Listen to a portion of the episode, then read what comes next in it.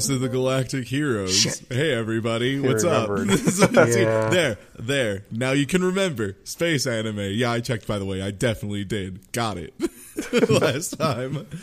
Uh, but yeah, uh, we apologize. By the way, if anything weird happens, we're having a little bit of power issues, but we should be okay. So either way, let's fucking make the donuts, shall we? We had episode ninety-five to ninety-three. 95 to 99. Unless Ni- you're that's right. I don't know why I just something. went backwards two episodes. that's weird. Welcome to my Memento podcast, where I watch everything fucked up and backwards, and then record a podcast about how confusing that is. Yeah, we're watching Uh, yeah. next. anyway, Oh god, yeah, we just loop the loop episodes over and over and do a podcast about it once a year. In order or out of order?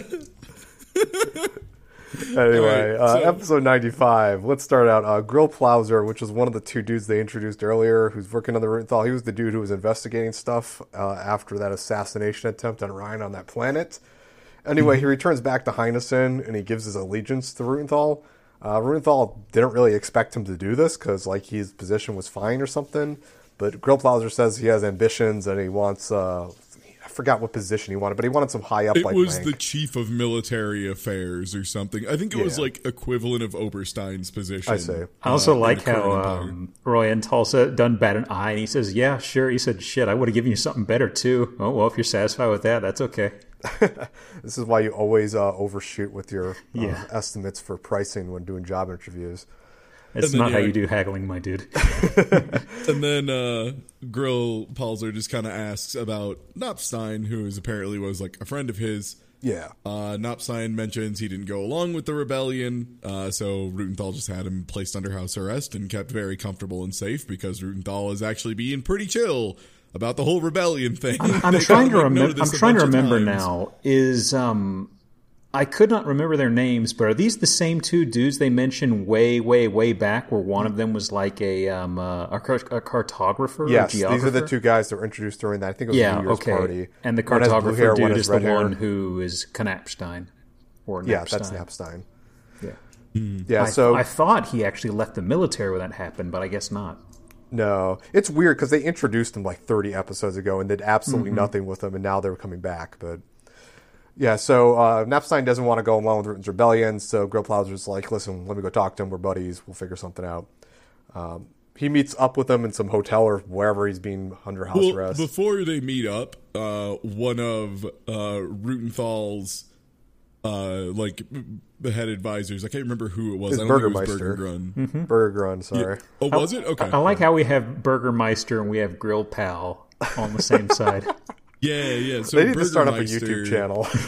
yeah, Burgermeister just kind of like looks over and he's like, "So that's weird, right? Like he's gonna traitor you, you think?" And he's just like, "Oh yeah, no, he's definitely gonna try and traitor us, but probably later rather than sooner. Like I think he's gonna follow his ambitions. He seems like that kind of dick, not the traitor traitor kind of dick." Uh, to which we cut to Grillparzer meeting with uh, Knappstein and saying, "I'm a traitor, traitor, that kind of dick," like right away. Yeah. Yeah, Knappstein asked Grillparzer why he would betray Reinhardt, but uh, Grillparzer's like, really, I'm double betraying Ryan because I'm betraying Rutenthal in order to give him back to Ryan, whatever. He faked his allegiance to Rutenthal and he wants to double cross him. I like during that c- conversation before he spills the beans, he's poking around the room for like a bug or something before saying, Yeah, he like he eyes the room around looking for bugs. It's kind of funny, but um, yeah, he plans to double trader for to give Rutenthal to Reinhardt, and uh, this Because kind- if there is anything Reinhardt historically has liked, it's when people do traitor. when people betray other people, he is gaga over it. the- He's like, hey, who wants a promotion?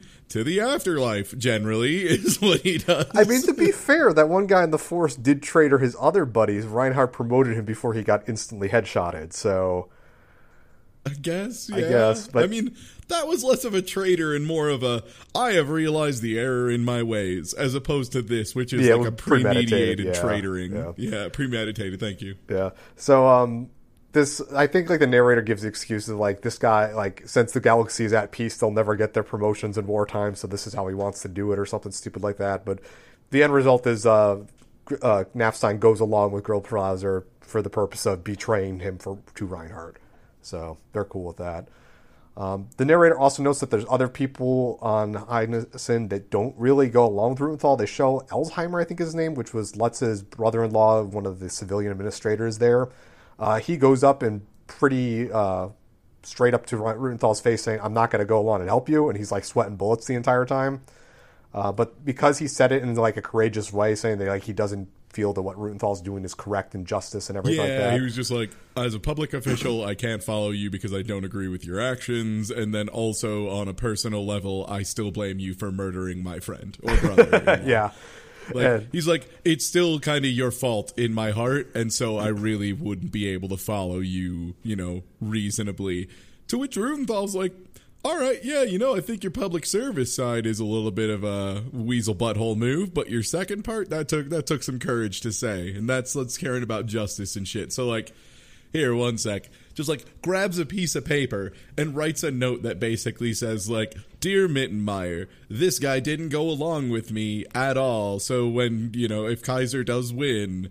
Just please let this guy off easy because he actually just told me to fuck off.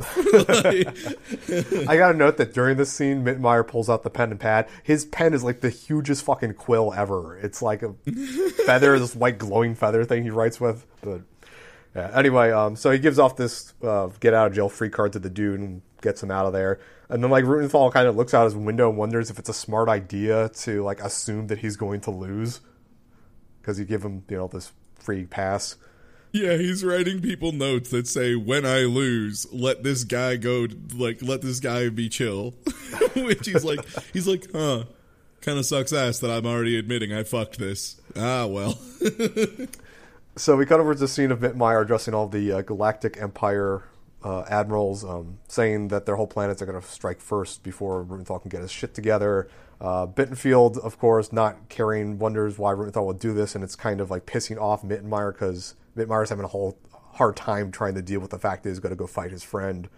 Uh, there are Mitten says that like his private friendship can't really get in the way of his public duties to this, and then um, Mittenmeyer is also thinking that like Rutenthal would only really kneel to Reinhardt, so it was a good idea that Oberstein didn't come along, and that maybe if Kircheis was alive, that he could sort it out. Who knows?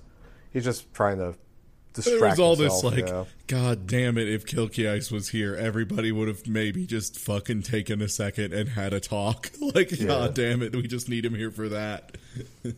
we cut back to Reinhardt. Um, he's on his ship since he's met up with everybody. He gives a medal to Mueller for um, his actions of taking a bullet in the forest or whatever. Uh, he wants to give him this weird ass scepter thing, but uh, Well, it's the scepter and also the position of fleet admiral was ah. the thing. Yeah, the scepter was really more of a symbol of fleet admiral. I thought he already was basically a fleet admiral or something. He was like he was like one step below. It was one of those things where he basically was just promoting him up to a slightly higher position because of the fleet like, he- admirals, as far as I can tell, that's Oberstein, Rutenthal, and Mittenmeyer are the three fleet admirals. Exactly, it's that oh, tier of people, and so he was going to get promoted up to that, and he basically just said like, "Hey, I haven't really done anything that I think is worth it because Lutz was really the reason you're alive, not me. Um, I take the medal, but hey, instead of that." How about you don't kill my friend Rutenthal? To which Ryan's just like, "Fuck, you." son!" He's like, but of course, what's your request? Don't kill Royenthal. Fuck you! Well, the best part too is Reinhardt's like he's like, "Oh god damn it, I know what you're gonna ask. Just fucking say it." And he's like, "Spare Ryan or Rutenthal," and he's just like, "God damn it!" just like It's like that Hollow like- Knight song. Yeah, he that. starts just freaking out. He's just like, he's like, he should be saying sorry to me. The fuck's wrong with you? It's not my fault. just kind of popping off. I yeah. can't go for that.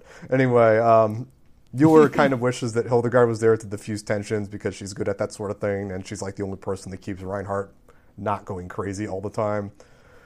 Um, there's an inner monologue here of Reinhardt knowing that if Rutenthal were to come to him and ask for permission, he would spare him, and like it would all the whole problem would be done. But he knows that like he can't ask Rutenthal to do that, and he knows that Rutenthal wouldn't do that, so it kind of sucks that they're both being too stubborn to get rid of this problem.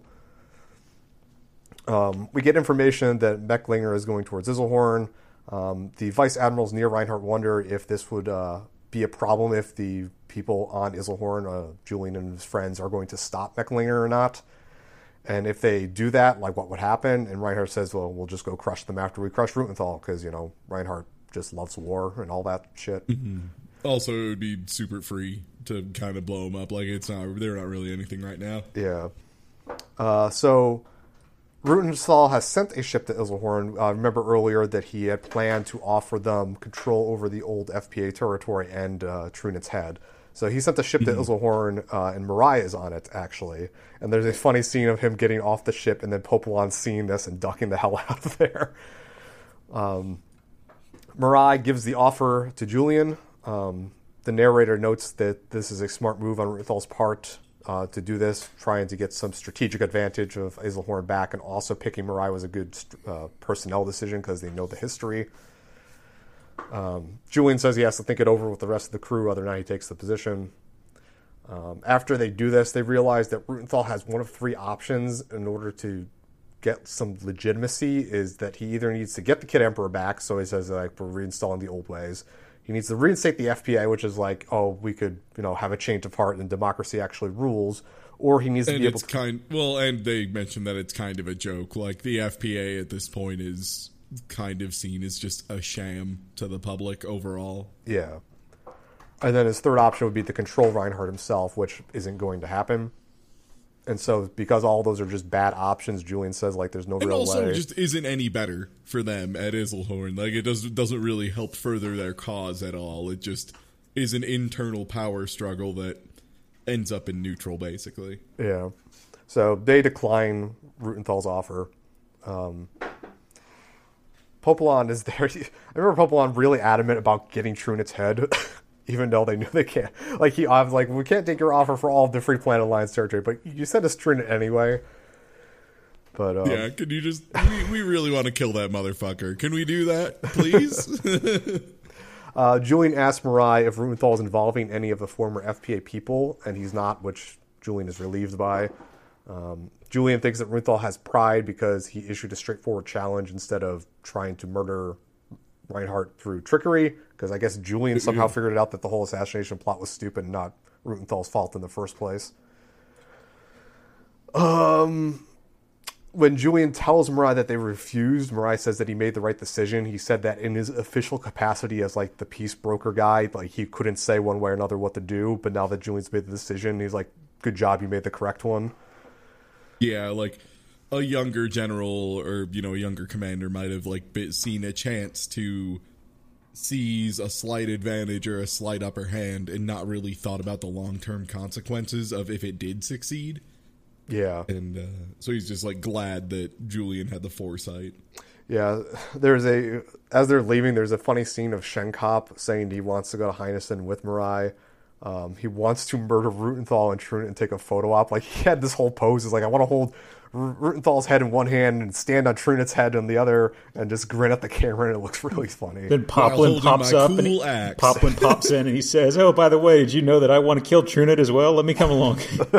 in case I didn't make it abundantly clear, I want his head as well. I don't think they actually go, but like they're just joking around. But it, Julian did facepalm during the scene, which was funny. There was an expression that I just love where he did like the, the, did this eye roll that was fantastic. Um, so the narrator states that Julian was very tempted to take advantage of the anxiety caused by the galactic in the Galactic Empire because of the offer, but knows that it's a terrible long-term solution, and that in order to foster democracy, like he had promised Yang and all that, he has to stick it out for the long term, which means probably normalizing relationships with the Galactic Empire, and hmm. siding with traitors does not help that cause. So let's have the note: Julian has a Game Boy SP that takes phone calls. Yeah, it's like It's a a, little weird thing cell that he phone. flips open and a hologram comes out. It's real weird. Yeah. Yeah, it's like I heard it ringing and I'm like, "Oh boy, he's going to pull out a cell phone." What the? yeah, oh, that's the reason. Yeah, really, because uh, Mecklinger shows up. Uh, that was their note that like he had showed up on their doorstep asking to get through. So, um, let's see what else. The Galactic Empire had at this point made its formal declaration that Rutenthal has no more power and that no one can listen to him. Um, Mittenmeyer and Rutenthal's fleets are about cl- close to each other at this point, so they can like talk. So Mittenmeyer calls up Ruten on his ship phone, um, asks him again to apologize to Reinhardt. Rutenthal says that he doesn't want to fight Mittenmeyer, but he'll have to in order to get to the Kaiser. Yeah. and he wants that battle more than anything right now. Like he's like, oh, my whole purpose is that battle. So like, Rutenthal at this point has kind of psyched himself out. Like, because remember, he wasn't really into this whole idea when it just kind of happened. when all the traitor stuff fired up, he was kind of like, ah, fuck, ah, oh, no, no, no, no. And then now he's kind of like, you know what? Maybe this is my purpose to be to do this one thing. it's weird that he turned around so fast. Yeah, I, I don't like. It was that one scene in the last couple episodes. I forgot when he gets the news, and then like he does all the things he should have done, like send out the investigation fleet and that, and then like immediately starts leaning into it after he learns that Lutz has died. Like he just rolled with the punches. Like, well, it's happening. Let's just do this. But yeah, like right now his main goal is he wants to fight Ryan. I think like that's kind of blocking out any sort of I don't know rational thought that should be going on in his I head. think he also knows that he get he he's already found that he gets pretty bored during peacetime, so to speak. Yeah. Mm-hmm. So. Yeah. Mittenmeyer tells him that uh, they've detained Lang and that the situation is going to work itself out, um, and he'll go up the bat for Rutenthal when he's you know apologizing to Reinhardt. Rutenthal is dead set, like we said, at fighting Reinhardt and says he wants a powerful enemy, and this is probably his best chance at it. Uh, Rutenthal then makes the ballsy move of asking Mittenmeyer to join him, and which Mittenmeyer, I think this is the point where he realizes that his friend is gone because he says that he's drunk on blood and that everybody well, drunk on he he says like are you drunk? And he replies like no i'm not drunk. He's like no drunk on blood blood colored dreams it was, it was, it was i think i think he said blue colored dreams. It, it, was blood. It was blood colored dreams. Yeah. yeah. i remember because i remember being okay. like that's an odd localization. So i made a note of it. Yeah, yeah. so uh, he says that like everybody has to wake up from dreams someday and that like the sobering aspect is going to be terrible and then what happens if you fight and you win like reinhardt built this entire empire and made the galaxy at peace and all this but you're just destroying it and Rutenthal gets kind of mad at this and hangs up just hangs up on him and yeah. Mittenmeyer loses it and punches his PC. a really dramatic musical sting. I love that part. yeah. Um, the narrator notes that even though a lot of people realize, like the underlings of Rutenthal realize they're kind of going against Reinhardt, not a lot of people have deserted him because they know that he's a great commander. Um, we see a scene of a bunch of uh, like just enlisted dudes in, I guess, a mess hall talking about uh, what's happening, trying to justify their actions. It's pretty obvious they all hate Lang and Oberstein and use those as kind of scapegoats, but they also don't know about going up against Rein's entire army themselves. Uh, but they do show that, like, even though they don't know what's going on, they will take orders from Rutenthal because they know he's a good commander and they trust him. So that's why no one's really deserted him. And the episode ends with Rutenthal knowing that he needs the win in order to boost morale. Yeah.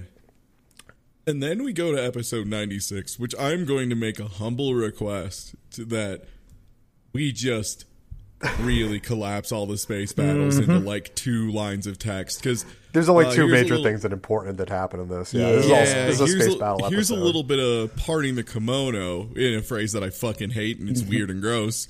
Um, so I recently have just been like watching these in the Sunday morning before we record. Um, and usually that's not really an issue. Uh, the space battles in this episode were so boring and repetitive, I fell asleep twice. they, have so, done good ones, but this one is just like they're retreating. Okay, this, they're double retreating. Okay, they're retreating again. Okay, come on. Like, no, seriously, I remember because it was like the second time they were like, because yeah, it was like, you know, Mittenmeyer and Rutenthal are fighting. Oh, Mitt- Rutenthal's starting to lose because he's a small rebel faction against this big overwhelming force. And also, Mittenmeyer, like, knows his weaknesses, sure. But it literally is like, they're fighting and it's stalemated. Then Rutenthal retreated. They fighted. It stalemated. Rutenthal retreated. They fighted. It stalemated. Rutenthal retreated. And on the second one was the first time that I was like, oh my god, fuck this, and just fell asleep. like, you ever see a fucking space battle so repetitive, it just, you immediately have to go to sleep because that was, that was this episode. So, with that summary, um, the main thing I really think we can just move like straight the fuck on. Like, okay, major activities that happen. I was just uh, going to say the main things that were important to Grillparzer and Knappstein or whatever his names are. Yeah, they uh, do their trader in the middle of it. Well, um, they don't, and that was the thing. Like, so during the middle of one of the fights, um, was it who I forgot which one eats it first. Knappstein. Na- Knappstein, eats Knappstein it dies, way in advance. which- yeah, which I feel, to do- which is really unfortunate because Knappstein did not want a part in this, and Grillparzer's like, "Trust me." Yeah. And then Yeah. Dies, and Grillparzer's like, "I should probably become a traitor right now, but I'm kind. It's kind of a bad time because I'm fighting the Gale Wolf right now." So Yeah, there's like, he several still opportunities. Does it. Yeah, there's so he several. starts off. shooting at he keeps him. putting Well, it no, off. that's It's the next kinda like- episode, yeah. which is yeah. Oh, there's that several next times. episode they finally God, these Yeah. space battles took so long. Yeah, Fuck. Main thing is both sides are stalemating. It's um, at some point Wahlen and Bittenfield shows up. Wahlen's ship takes a big hit. He loses his arm again, yeah, that was funny. but he's like, "Whatever, he just- I've lost it before." And that's Yeah. pretty much it for the episode with everyone's like- Royenthal pulling back again. The other Yeah, big it thing was is really they good. get Everybody was just like, "Oh no, Commander!" He's like, "I don't give a shit, dude. It's I, I lost this thing already. You It's lost your arm, robot yeah. arm. I've lost it before. yeah, man. Whatever. Whatever. Like it's expensive. That shit sucks. Whatever. I've got health insurance. It's fine. Yeah, like, this- I don't care. The summarize, uh, Gril, uh, Knappstein dies. Grillparzer had two chances to betray Ryan uh, Rutenthal, but he doesn't because he was under fire. And then the last thing is Mecklinger got through Iserlohn, and this is why Rutenthal ended up retreating because there's more Yeah. reinforcements coming. Yeah, and Mecklinger also, when he's going through, he's very directly in firing range of the Thor hammer, and it was kind of a a little bit of a show of kindness that you know they said, "Hey, we're coming in the range of your death weapon. We aren't going to shoot," and then they don't shoot. So Yeah, it was like kind of a trust exercise, but also Mecklinger was like, also, if they do try and blow us up, they'll have the entire empire fall on them, and they probably don't want Yeah. that. So, like, we're good. don't worry about it, guys. Yeah, so yeah, that's episode ninety seven started with that going through the quarter. The main thing is Mecklinger hopes uh, talks to Julian says that like because of this trusting that you're giving us the allow to go through the corridor, we hope that we can normalize relationships with you in the future. Yada yada, all that. Um, Mittmeyer catches up the Ruten's retreating fleet, which we already says, but in, immediately when that happens, they are started. Uh, Rutenthal gets fired on by Grillparzer, who has finally decided that this is the time to really trade her for Now real. it's time to trader. Yeah. All right, time is ripe for a tradering. Uh, the narrator says that, like, in the confusion, a lot of ships don't know what was happening, so they get blown up. Um, Knappstein dudes were, ironically, the quickest to fire back because they felt personally betrayed uh, for their commander dying, but the other one not. Uh, Oh, also, uh, one small note that I did like during the military thing, like an actual interesting note. Uh, they talked about how, due to it being Empire ships versus Empire ships, it was incredibly confusing, and like that was a thing that defined this battle. Is a lot of the confusion about who was who, and like the one advantage was the uh, Black Lancers and Fahrenheit's crew were both already like their ships were painted black entirely, so they actually looked different. So they had like a pretty big advantage in that they didn't fucking shoot each other compared to everyone else. I was like, oh, huh, I actually kind of like that. That's a fun little detail. Like, hey, we actually like put some cool Mugman stickers on our ships, so we know who to shoot shit, at. we should have gotten a paint job. so um, during this grill Grillparzer betrayal thing, Ruten, uh, Ruten's ship was uh, takes a hit, is on fire, and uh, Rutenthal gets pinned under a chair, I think, and then yeah, he takes like his a chair falling, falls on him, and he's like, "Whew, I'm okay."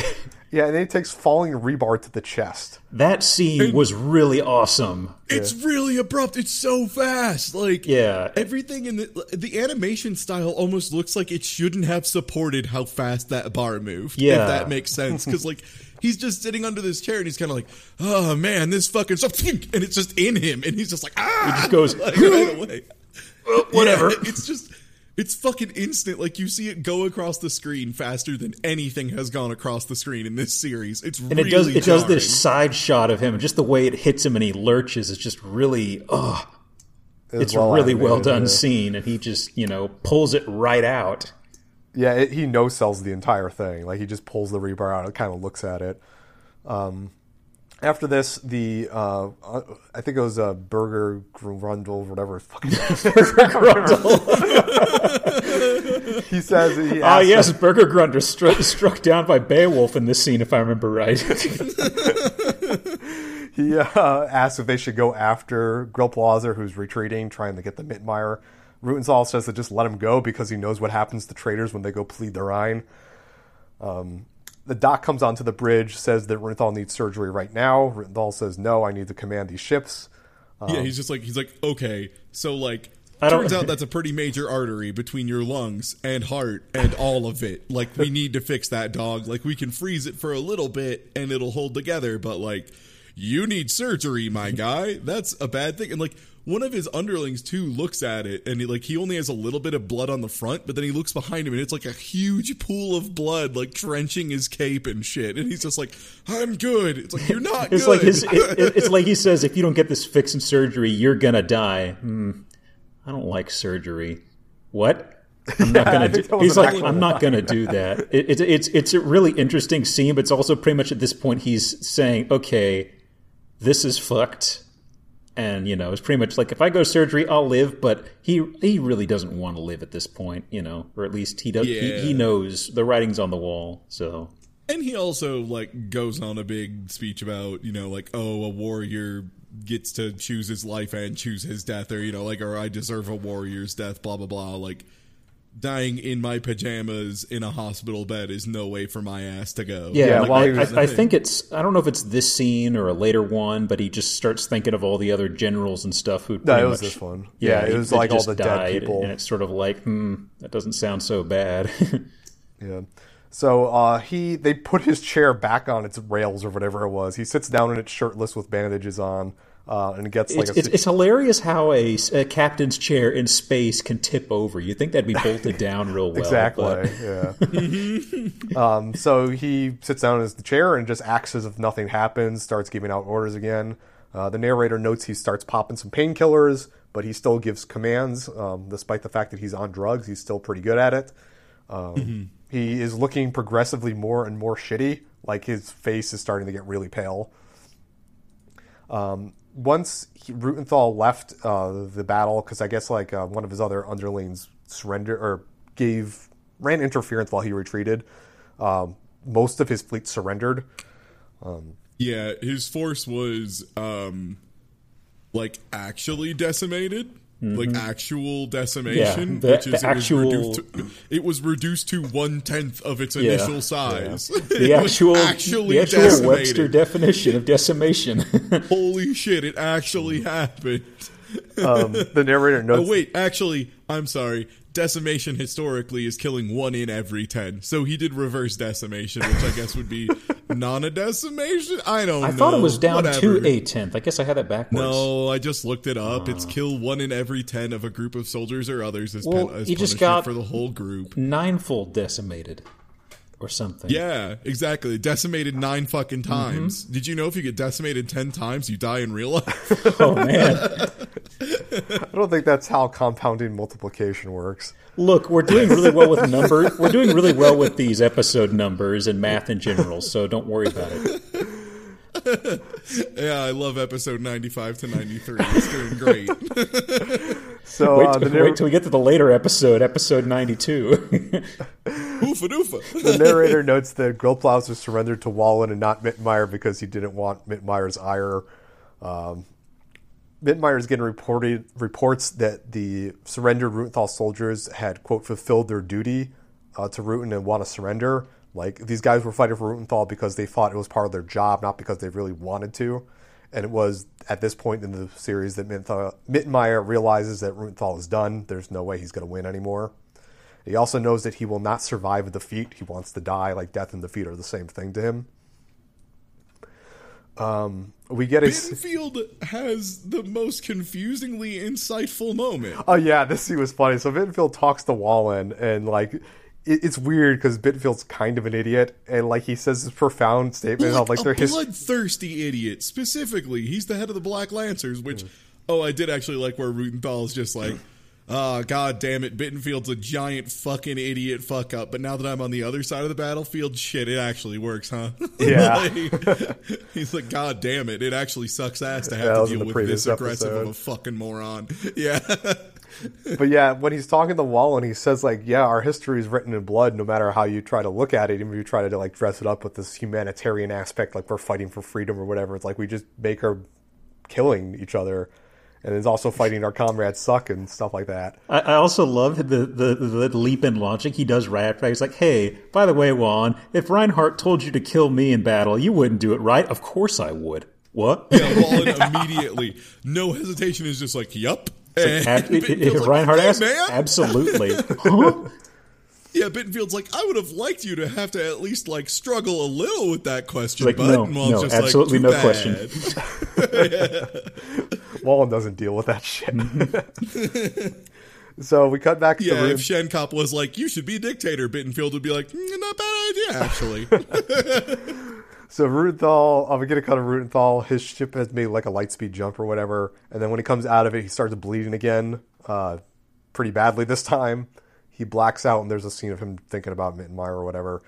Uh, when he wakes up, the doc is like, "Listen, you can't stay on the ship. It's falling apart. You got to move to another ship." But Rutenthal's like, "I'm not leaving my ship. This is I like this thing."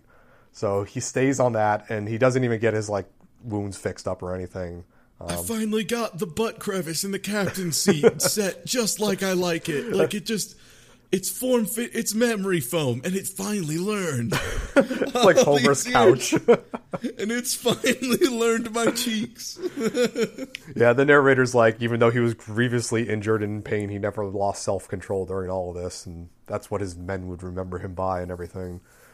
Uh, we get a cut over to Mecklinger. Uh, he's finally gotten through the Iserlohn corridor and he's landing on that planet where the original assassination attempt on Ryan was.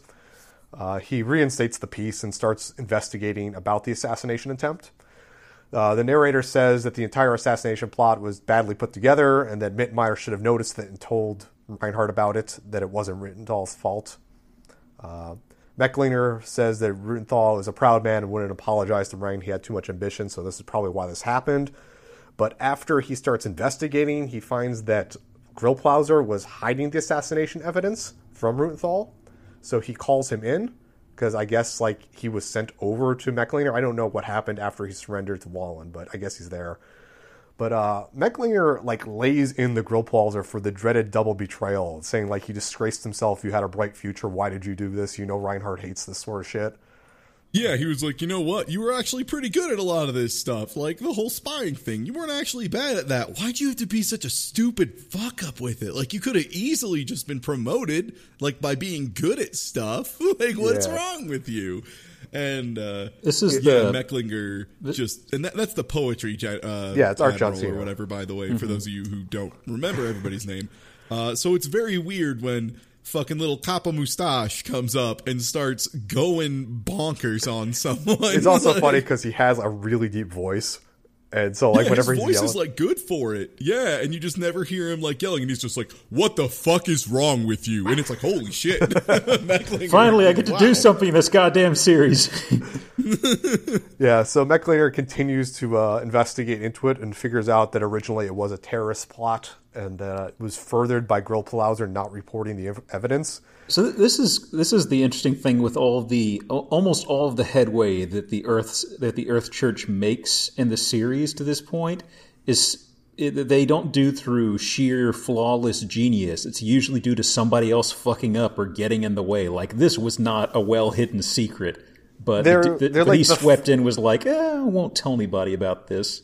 The Earth Church, I feel, is a lot like Figure One in a Rube Goldberg machine. Like they're the catalyst that starts all the bullshit, but like they mm-hmm. really never try to finish it out themselves.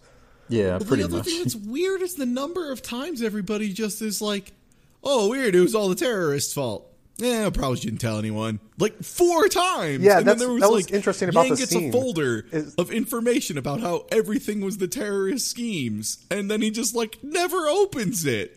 it's like, come on, guys. Yeah, that was what's interesting about the scene is because Mecklinger figures out that like Grillparzer didn't tell anybody about the terrorist, and then he himself doesn't tell Ryan or Mittmeyer about. Yeah, that, that, that- that's the thing. I don't. He's sitting on it momentarily, and I wasn't sure why. Was it because he didn't want to tell Reinhardt he got played by the Earth Church, or uh, what? Yeah, I think from I what I remember, what I think he tells him later on in the series, but like at the, right now, he doesn't want to tell Reinhardt yeah. that he's, he's losing his he's, vassal he's and bound to tell him. friend. He's Yeah. bound to tell him later, but just kind of it was he an odd was- thing. I think there's concerns about Ryan's stability right now. Yeah. that he is just full on. He's. I think his he doesn't- Dick is hard for war. He's sick, and he's he, he's sick with a hard dick for war, and that's Ryan's current situation, and maybe not. I think best Mecklinger was trying to just be tactful and didn't want to go tell Mittenmeyer after he's going to end up killing Rubenthal, hey, you were played by the terrorist, you know, as a one-two Yeah. punch to his gut. But um, Rutenthal, or sorry, Rutin at this point has returned to Heinessen. Uh, he has 10% of his original fleet, so he's been triple, quadruple decimated or whatever. Nine. Nine, nine decimated, yeah. God, we're I, good I still think we need to check the math on that. Non, non, How many of us have science? uh, How much? How many of us have STEM degrees in this call? Because I feel like it's hundred percent. Okay, just putting that on the table. All right. Well, anyway, the end of the episode is saying like uh, Burgermeister tells him that uh, there's a thousand soldiers that are going to defend you to your death, and then Ruthal's like, these guys are idiots for doing that. Um, episode eighty or ninety eight, I know numbers, uh, starts up. Alzheimer and Ruthal talked. Um, is ashamed coming back unvictorious. He tells him that you need to take all responsibilities because I don't have much time left. Um, also, you're very good at this, and I'm sorry I'm putting this all on your shoulders, but you're the only one I can trust to do this right. And so Alzheimer's like, yeah, sure, I'll be the boss for three days or whatever. Um, he then and calls next in, comes up Yeah. one of the best uh, fucking moments. This scene is Holy great. shit! I really love this scene is episode. This episode, yeah. I really love this episode. I'm just it's saying the that right now. it's the verbal sparring Yeah. between them, which is so great. So he calls in Trunicht uh, to practice quote for the unpleasantness of death. yeah, like he's like really dying, and he's just like, "Yeah, bring Trunicht in." And his helper's like, "Are you sure that guy's a dick?" And he's like, "Yeah, no, I'm. It's cool. I'm going to hell soon. I guess so, for like, for, I can deal." For background, uh, Ruthal's back at his desk. He's just chilling at his desk in his Yeah. Heinessen hotel or wherever he is. and is dying. yeah, he's Yeah. like he's like fading in and out of consciousness at, at these. Yeah, at he knows next- he's he knows yeah. he's a dead man. So It's like when between this scene when Trunicht walks in later, he pretty much blacks out. Yeah.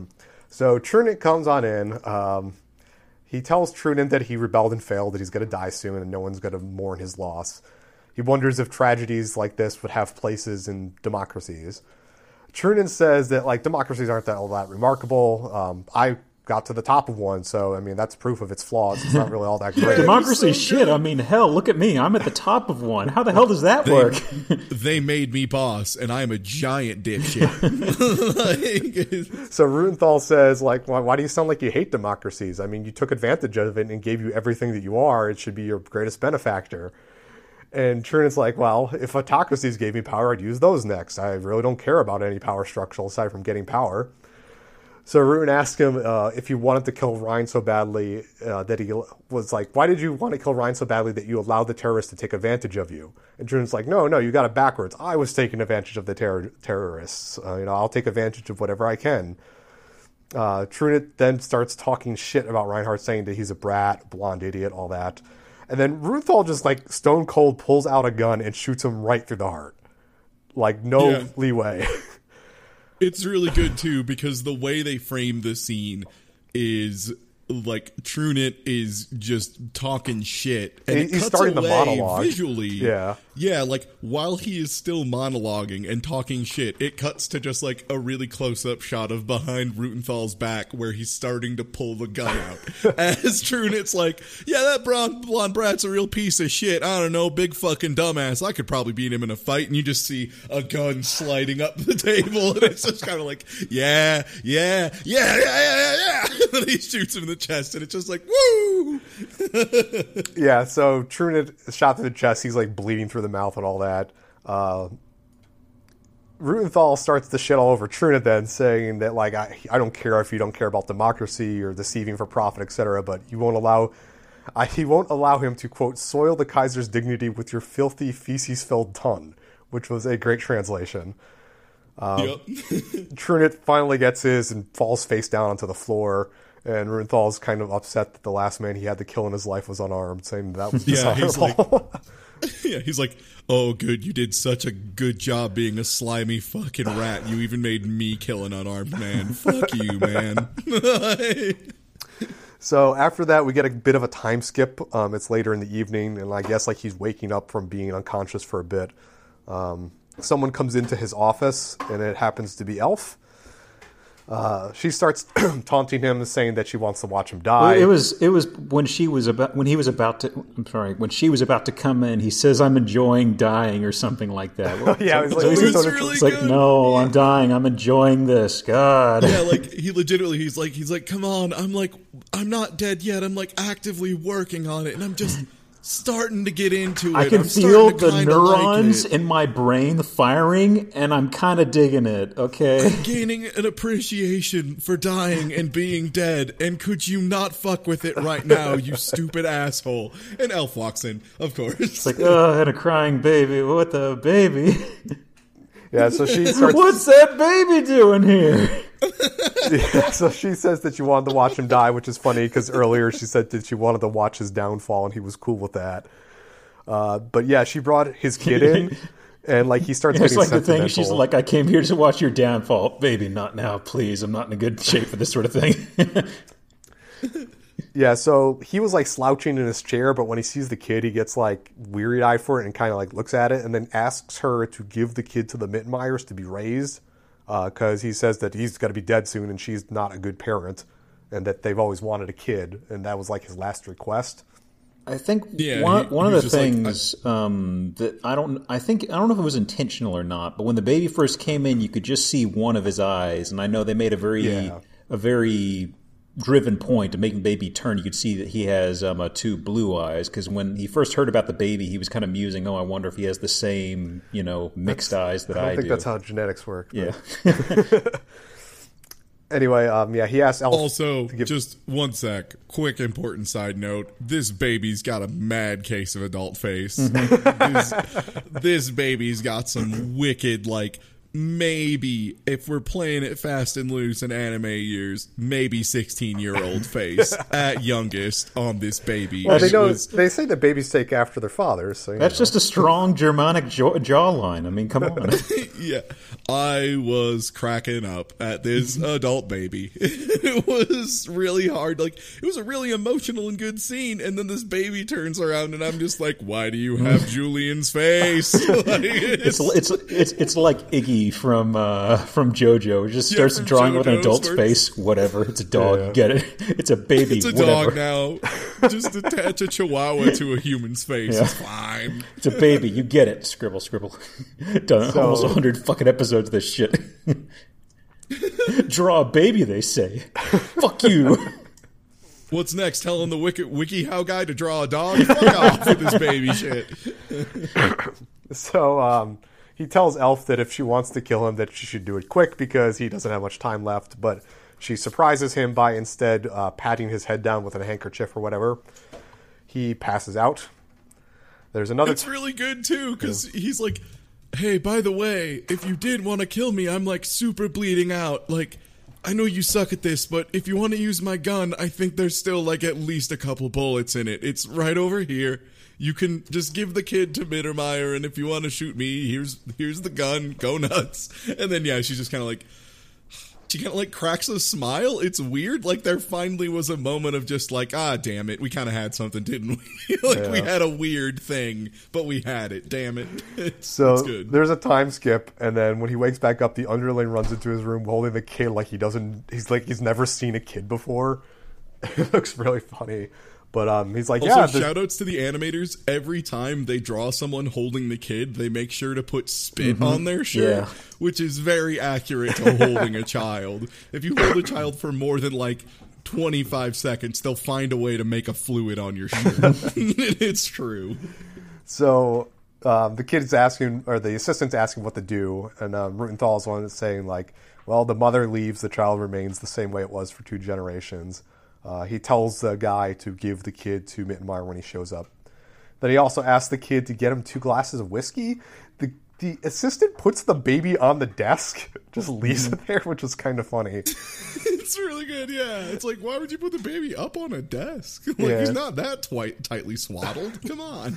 But um, he pours two glasses of whiskey and leaves it on his desk, and he's regretful that he won't live to have a drink with Mittenmeyer. And then he just dies in his chair. It's like he says something when he's dying, and uh, Heinrich writes it down. I couldn't remember what the last word was.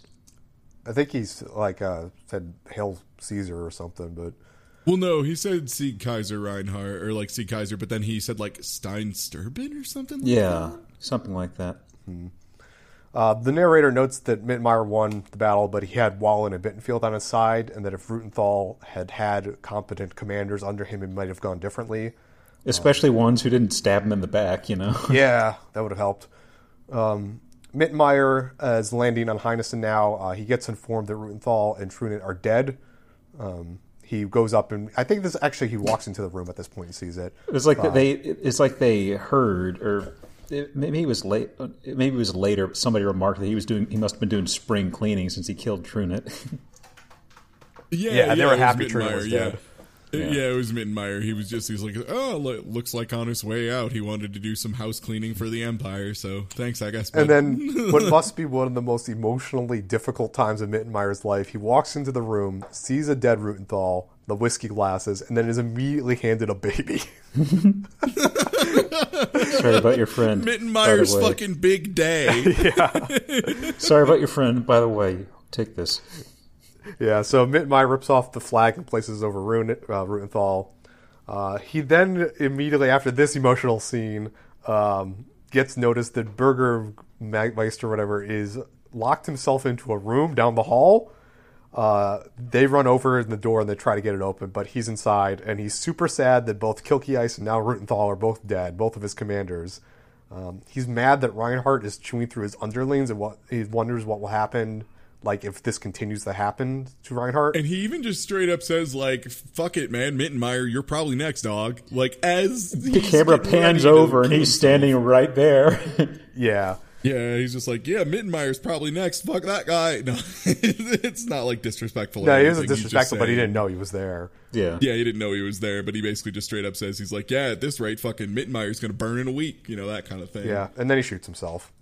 Yeah, he very much shoots himself, and uh, blood runs under the door, and everyone kind of is like, "Oh no, Yeah. oh no." So the rest of the episode is like the cleanup. Um, Wahlen is staying behind to run stuff on Heinessen for the time being. Mittenmeyer goes back to Phezzan. Uh, Reinhardt gets news of Rutenthal's death. Uh, he's sad that he de- didn't get to fight him, really, internally. Uh, Reinhardt is still sick in bed, but doing government duties and all that stuff. Uh, one other thing is, that he notes is that during all of this, Lutz, Lutz's fiance didn't want his health benefits. Um, Hildegard says that they should make like a trust for training nurses or something like that. And like during this scene, Reinhardt is realizing that more and more he's in love with Hildegard. And Yeah, and that like she's just such an important part of his life, Yeah. that kind of thing. Yeah, the narrator notes that she's four months pregnant now. Uh, There's a scene, I think, of her and her father talking, and Mariendorf Sr. is planning on leaving his position of Secretary of State, I think he's still at. Uh, be- yeah, yeah. because he's got to be a grandfather, and also he's very old, and he's also going to be the grandfather or the father-in-law of the Kaiser. Well, the gra- the grandfather of the of the Kaiser, you know, successor or whatever, Yeah. and he just makes a statement offhand of kind of like, yeah, I don't really want to set a precedent of that of like the entire you know secretary and family. Or, uh, well, I don't want all the ruling family, to yeah. just be done by family. Yeah, he's like that's a really dangerous precedent. And I want to personally take a step to retire and not set that precedent. And he was like, okay, yeah, no, that makes sense. No, Mariendorf cool. Is yeah. a smart guy. Uh, Yeah, he's- Mariendorf Senior is one of the, the most consistently good characters Yeah. in this You, show. you, Like, he's would, you didn't think it when he first showed up at the uh, the Toga Party rebellion, he got tricked into that toga party. still regrets it. Um, he also notes that he wants to make Mittmeyer the new Secretary of State because he thinks that Mittmeyer would be good at that. I believe Hildegard says like he has no political le- uh, abilities or anything like that. yeah, think- like he's just he's pure military. He said he was I think is joking, and he she recommend he said a different position, didn't he? Oh, really? No, I thought Yeah, it it's like he said. Actually, I was kidding. I was thinking he'd be better suited for this other position, which I can't remember. But either way, it's, Yeah. it's like a non-military spot, but his insight would work pretty well, so. We especially since it's going to be peacetime stuff coming up. Yeah. we get a scene of Lang in interrogation. So Kessler is got him in some interrogation room, and they had like a whole suite of torture devices behind him. Yeah, I love that. They, they they made a very deliberate point to show the torture wall, which had all Yeah. of these really grotesque, like Spanish Inquisition Inquisition Yeah, style there's like an torture Iron tools. Maiden and shit in there. It's like several axes, so many axes. My axes. favorite part of it too is they mention like hey, we're gonna do the same shit you did to everyone else, Lang. You excited for that? And he kind of like looks over at the wall and he's like, oh. So Lang asks what happens. He demands to know what happened to Rutenthal, and Kessler tells him. And then, like Lang just, the narrator says that he laughed for over an hour, and Yeah, that's a as lot soon of as he said, yeah, as soon as he was told Rutenthal was dead, he just fucking laughed nonstop. Lang is And probably then- super bonkers by this point. Yeah, and Oh, then he easily, spilled the beans on much so. everything. Like- and then he confesses everything, but he also, uh, like he doesn't fully confess because he's still a wiener. Um, he basically like lays everything on Rubinsky and, And Oberstein, Oberstein, saying that he the was a whole, like, lackey. oh, Oberstein had to sign off on everything, so you know it's largely his fault too. Even though like it seems like a lot of the stuff Lang was doing might have been under the radar behind the scenes. Yeah, so Kessler gets this information and for the time being ignores the Oberstein part but goes after Rubinsky. Um, The issue being Rubinsky has already pieced the fuck out. Yeah, He's not even inside the C lab. Yeah, they show all of his houses, including C Lab, and he's not in any of them. But yeah, Rubinsky's always a slippery fucking weasel. Um, we get a scene of Lang's. I love that shit heel. God, he's good. what a well written shit heel. Fuck. we get a scene of Lang's wife asking for his relief release. Um, Kessler says that he's a traitor. He needs to be detained. You got to keep it. And the wife's like, he's always been a great father and family and husband to me and all that. And um, Kessler is one like muses over the fact that he's a better family man than Rutenthal or Ryan is, despite being a huge asshole in the political space. Yeah, talking about like public facing appearance versus Private private facing life, yeah. appearance. Yeah. Because by all accounts, Lang was a good father and husband, I guess. Yeah, like in private matters, he was pretty chill, but it was just, yeah, in his public matters, he was a nightmare. Um, we get a scene of Oberstein talking. Um, he is glad. The narrator says that like he's glad that Rutenthal died to Mittenmeyer and not to Reinhardt because then Mittenmeyer, if if Reinhardt had killed Rutenthal, Mittenmeyer would have resented him for that. So because his friend killed him, that makes it somehow less bad. And then, yeah, no, he was explaining that, like, because they asked why did Mittenmeyer take it? Because remember, like, Mittenmeyer was the one who was like, no, I'm doing this one. This one's mine. This is, I'm doing this. Yeah. This is mine. I'm putting this down. And he said it was to shield himself from feeling resentment towards Ryan. And the thing I really like, too, is uh, Oberstein is, like, talking over this and, like, kind of going through all of his philosophical musings about it. Uh, and then at the end, he says, um, I can't remember what word he used exactly. It was a bit more of a odd piece of vocabulary it was localized as, but basically he just says, you know what, I've talked too much about this kind of now inconsequential piece of this matter, so, uh, I'm just gonna stop. And then the narrator's like, and Oberstein legitimately never said another fucking word about Rudenthal's rebellion It- yeah, ever it was, again. it, like, was, it was like he said, "Oh, hmm, I've been rather gar- garrulous lately, haven't I?" And that was it. yeah, yeah. So just And I was yeah, like, "Wow, I haven't heard that and- since like ninth grade vocab." I won't lie. I saw Garrulous and was like, that means like talking too much about inconsequential matters, right? And I pulled out my phone and I was like, Google, what is Garrulous? And it was like, talking too much about inconsequential matters. I was like, damn, still I thought it was got the guy from Mass Effect. Fuck. Thanks, podcast of the Galactic thanks, Heroes, very garrulous. Shallow and pedantic and garrulous, if I do say so myself. uh, so the last uh, part of this episode is uh, the is like, Rutenthal's rebellion ended that year, or did it? Bum bum bum.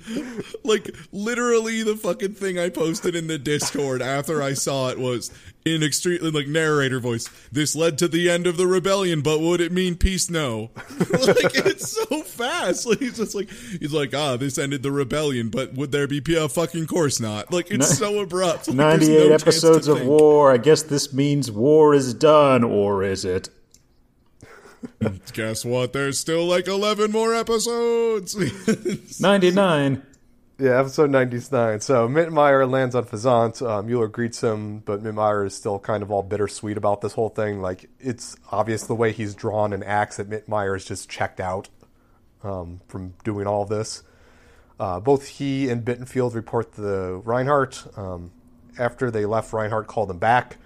Reinhardt asked Mittenmeyer if he remembers like five years ago when the four of them were alive and doing their planning against the Emperor sort of bullshit. Yeah, dude, we've seen that. We've se- he's like, do you remember this this? Yeah, dude, we've seen this flashback like four times in the last so twenty episodes. I was worried they were going to flashback again. I was like, Yeah. no, no, no, no, no, not like this.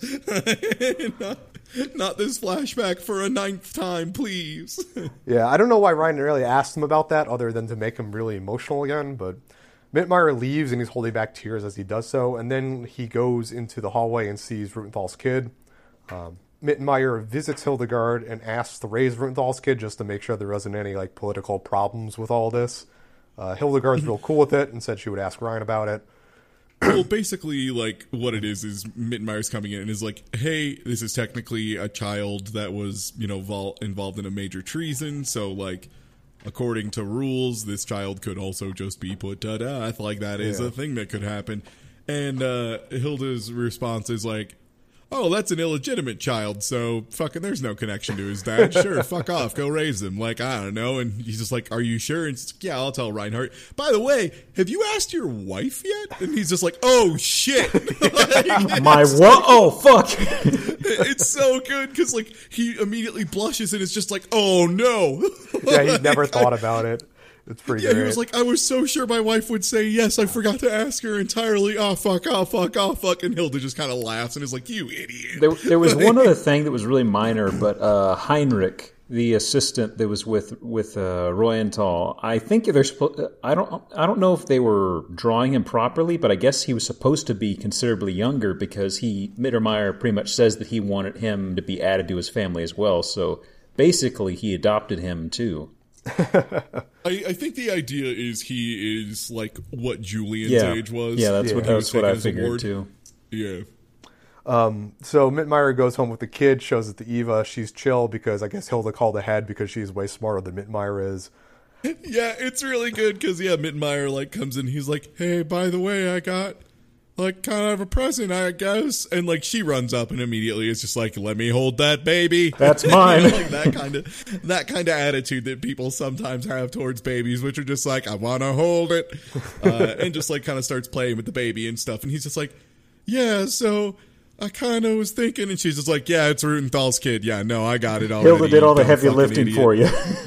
And Yeah, Mittmeyer's and like, he's just like, Phew. he's like, he's like, oh, okay, so you're cool with the whole thing. She's just like, yeah, you dumb moron. I, I get to name it though because you're dumb. And he's just like, fair. She's like, yep, Felix. This this kid's Felix, and it means like what it was like means happiness or something like that in some Yeah. old language. I. Felicity. Yeah.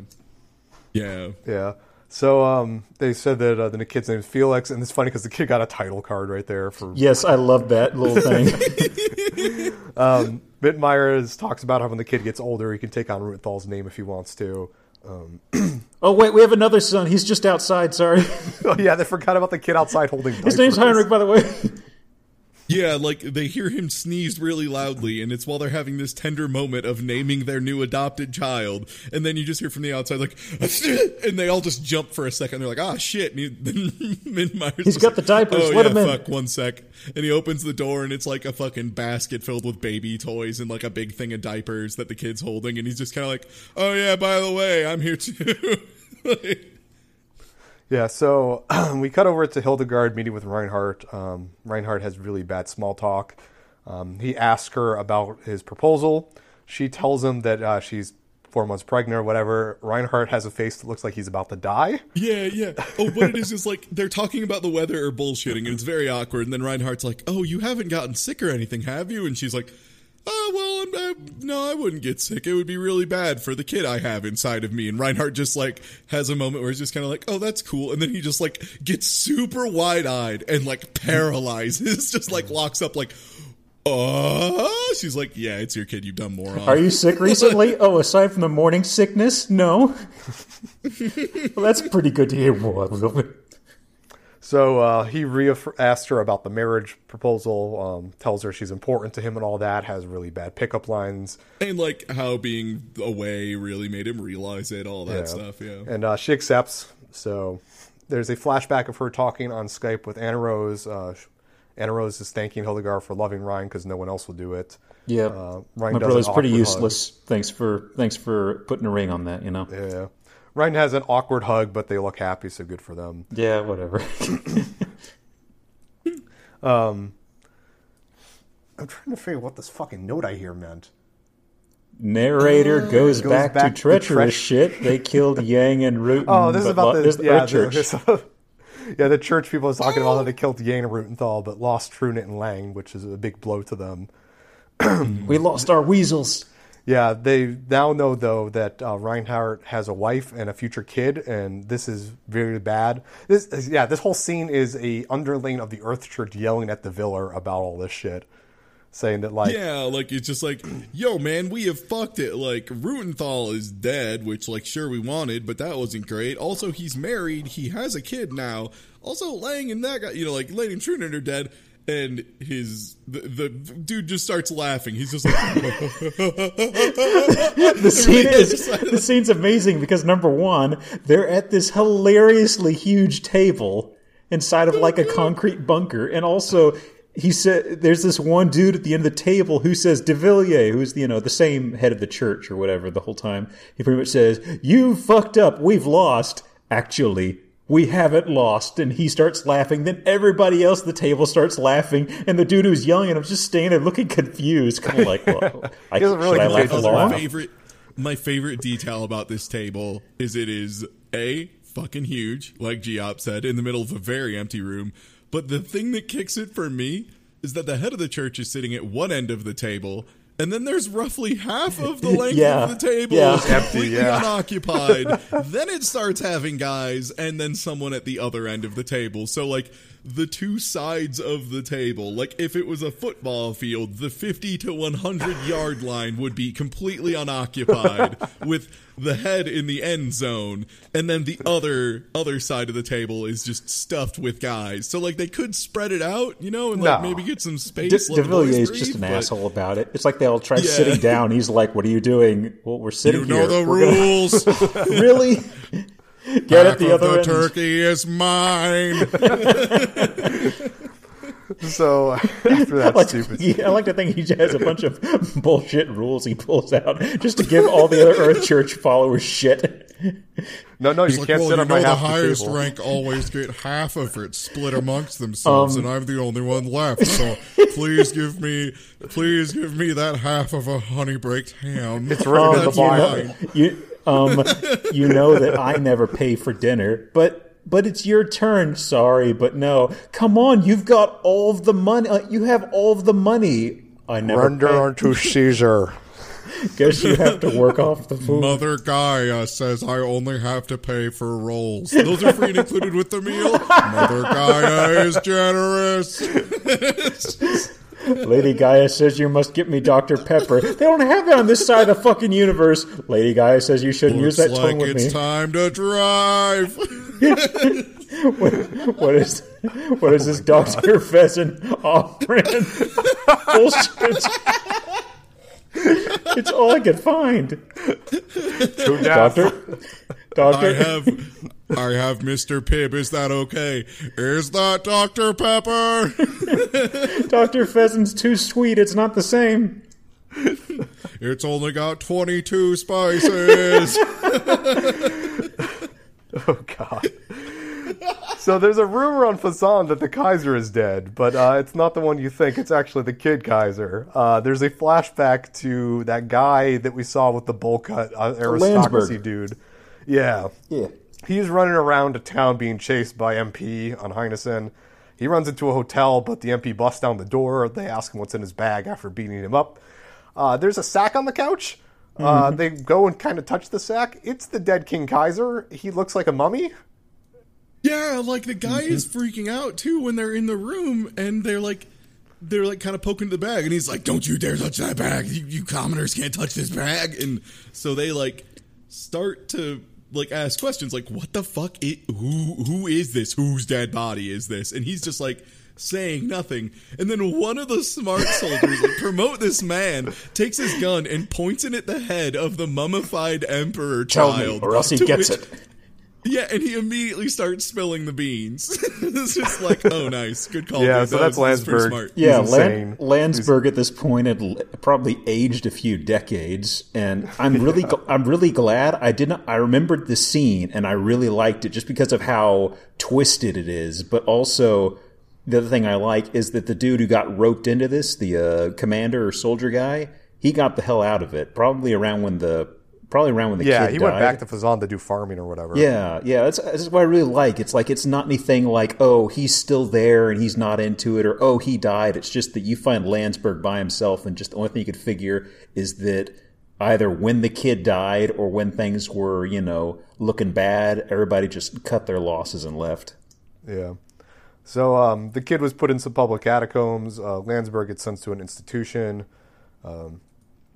Yeah, because he's he's full crazy. Yeah, he's full crazy. He is absolutely full crazy. Like, uh, especially when they find out the way the kid died, which is really weird. Yeah. It's really confusing. The kid died of starvation. Yeah, I Which- don't know if like he was getting fed. I don't know.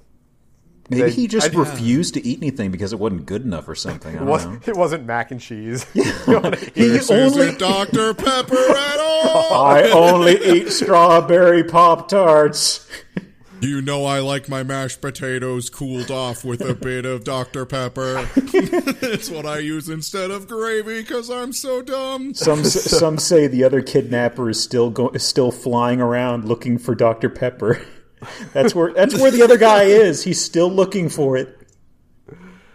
So uh, Iserlohn gets all this news from Boris because that's their only way of getting news. And I guess at this point, if Boris just wanted to lie and say the pigs were flying, they probably believe that too. Um, the people in Iserlohn approve of Julian for not falling for Rutenthal's offer, um, so they're happy about that. Uh, Iserlohn is preparing for a New Year's party because I guess it's already the New Year's. Uh, Julian is having a flashback while they're decorating of all the people who are dead on Iserlohn. I don't know why. He was just probably filling But it it's in. like it was it's with him a- to sing. what it- it's it- yeah, it's a neat scene. It, it overlays like kind of like what it was like at a previous New Year's party Yeah, before. I guess I'm selling died. it They, short they of said That is- all of those people died within that very year. Is the thing. Yeah, and they uh the, the thing is though is they're overlaying it and then fading to like the dead people. in, current yeah. group of people kind of doing the same thing. Yeah, kind of just like you know what things have moved on and things have kind of normalized. Yeah, like it showed like a Yang and like Fisher on the ship, and then it would fade out, and Poplin and Julian were there or something. Um, there's a scene of Katerose coming up to Julian and calls him by his first name because that's so Kawaii Senpai, or and they blush or whatever. They could do whatever they did. Bean stuff. Yeah, and the last scene of this episode is Dusty and Poplin shooting each other with shaken up champagne bottles. Which I have to assume they pop it off and then aim it at each other Yeah, 'cause because like That shit's corks dangerous. fucking hurt. Yeah, though they No, those Pop- things Poplin would have just hit him with the fucking cork. He would have just. Poplin wouldn't have been nice about it. Uh, but yeah, Oh, this isn't this isn't very foppish at all of you. Ow, fuck my guts. Oh, god damn it. Those things come out really fast, Poplin. God, ow. so yeah, those are that episode. We have ten more.